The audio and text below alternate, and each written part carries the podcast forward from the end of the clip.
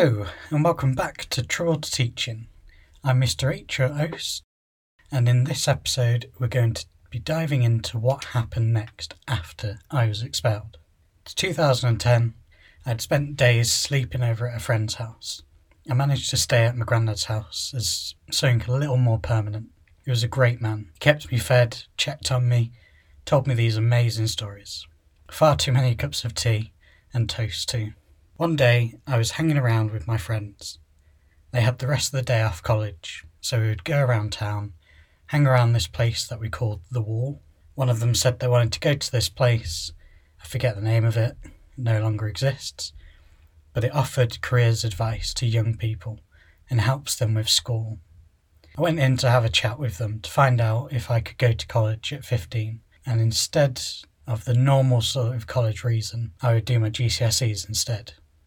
That way I would have a bit of a chance in my future. I was talking to this lady. She looked at my name, but she couldn't find a record. They found my brother and sisters, so it was strange. Ultimately, she explained that there is a funding issue, which means that I couldn't simply go to college to do my GCSEs, and instead I had to go to a pupil referral unit, known as PRUs. At the time, my understanding was that these are the sort of naughty kid schools. But now, as a teacher, I've learned that yes, they can be for students with behavioural issues, um, being expelled from school, but also those that struggle with mental health issues and those that struggle with bullying. As I had no other option, I just said yes. Some weeks later, a social worker turned up to my mum's house to talk to me and my mum. She gave two options of PRUs one of them I was fully aware of its reputation and knew I didn't want to go anywhere near it. So I went with the other option, a place that I hadn't heard of before. I'd be starting this school in what would have been year 11, so I had to wait over the summer holidays, which was filled with a number of huge events that we'll discuss another time. Day one come around, I didn't know what to expect. I walked from my granddad's house, which was roughly two miles away. The only thing I knew was that there was no uniform. So as I got to the building, I actually saw a few people I recognised from primary school. So that at least put me at ease a bit. We had to ring a doorbell to be buzzed into the building.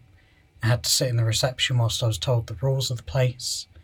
It was called NACRO, which is a charity to provide education to non mainstream students and they work with prisons. I was brought into a classroom where there were some college age students, and I was just told to go on a computer and just create a spreadsheet for a budget or something. I spoke to a couple of others to find out why they were here. They were expelled for fighting, stealing, smoking in school, and much, much more. I felt a bit out of my depth because, from my point of view, I wasn't as bad. I was just being mouthy and skipping school. But ultimately, we were all in the same place. I was taken to another room with my teacher, Sarah. She was a social worker. She went through the purpose of me being there, expectations, and what I will do. I met with the other students, the ones I went to primary school with, and a couple of others I'd never seen before.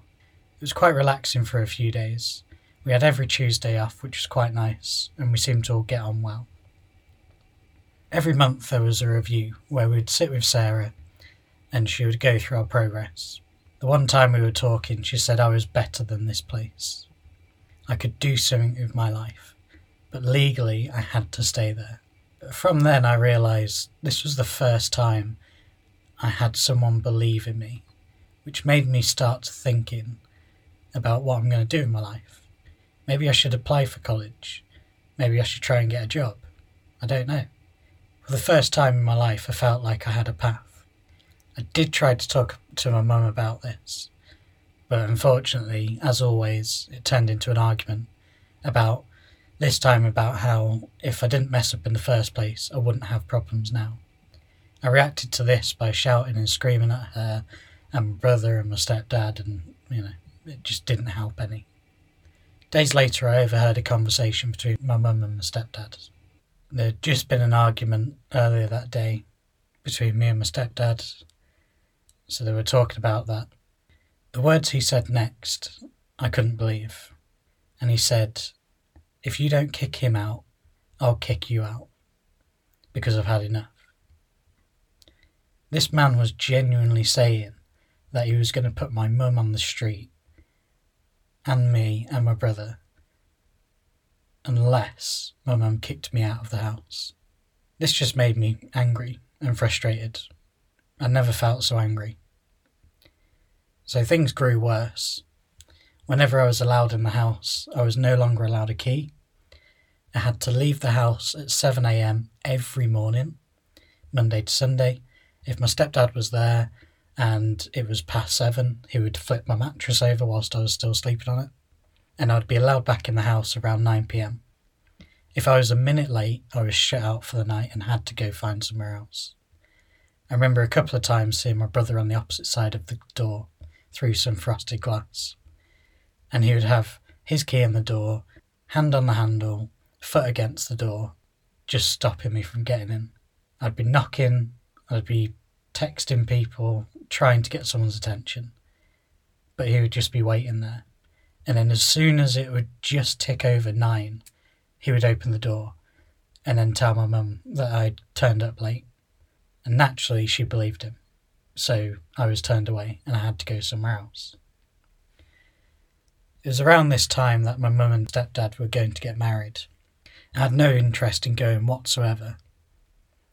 One day, because of an incident in the PRU where I kicked a pen and it accidentally hit someone in the face, my mum had to come in for a meeting where she just shouted at me and letting me know that I was banned from her wedding, regardless of whether I wanted to go or not. This is something that she did stick to. I was at my usual spot, the wall, and across from me I could see her and my family having their pictures taken for the wedding in a popular spot. It was such a strange day. When my 16th birthday came around, my mum just flat out told me, This is it. You can't live here anymore. Over the next few months, I was staying at a girlfriend's house, friends' houses, and sometimes on the street. I used to go to this local service station and sleep in the back corner. I was never bothered there because they thought I was older, and I would just tell them I'm, I'm having a rest from driving. And they didn't question it.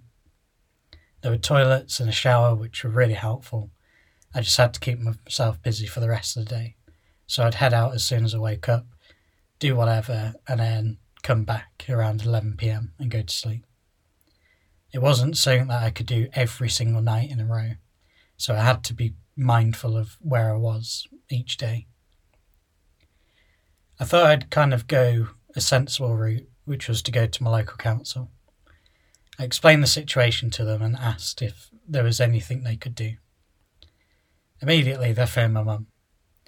And unsurprisingly, she lied and said that she isn't kicking me out. It's never been a conversation. I don't listen to anything she tells me to do, etc. So they turned me away. I spoke to so many people to find out if I could live with them, but it just wasn't possible. One thought came to mind of a person. So I managed to get in contact with my auntie, someone that my mum was adopted into her family as a baby. Now, I hadn't seen her in a couple of years, she lived over in Rhyl in the north of Wales, which was a couple of hundred miles away from where I was living. Many years ago, I used to spend the summer there, not by choice, but I'd be staying in her apartment for weeks on end. When talking to her, I asked if it was possible at all that I could come and live with her.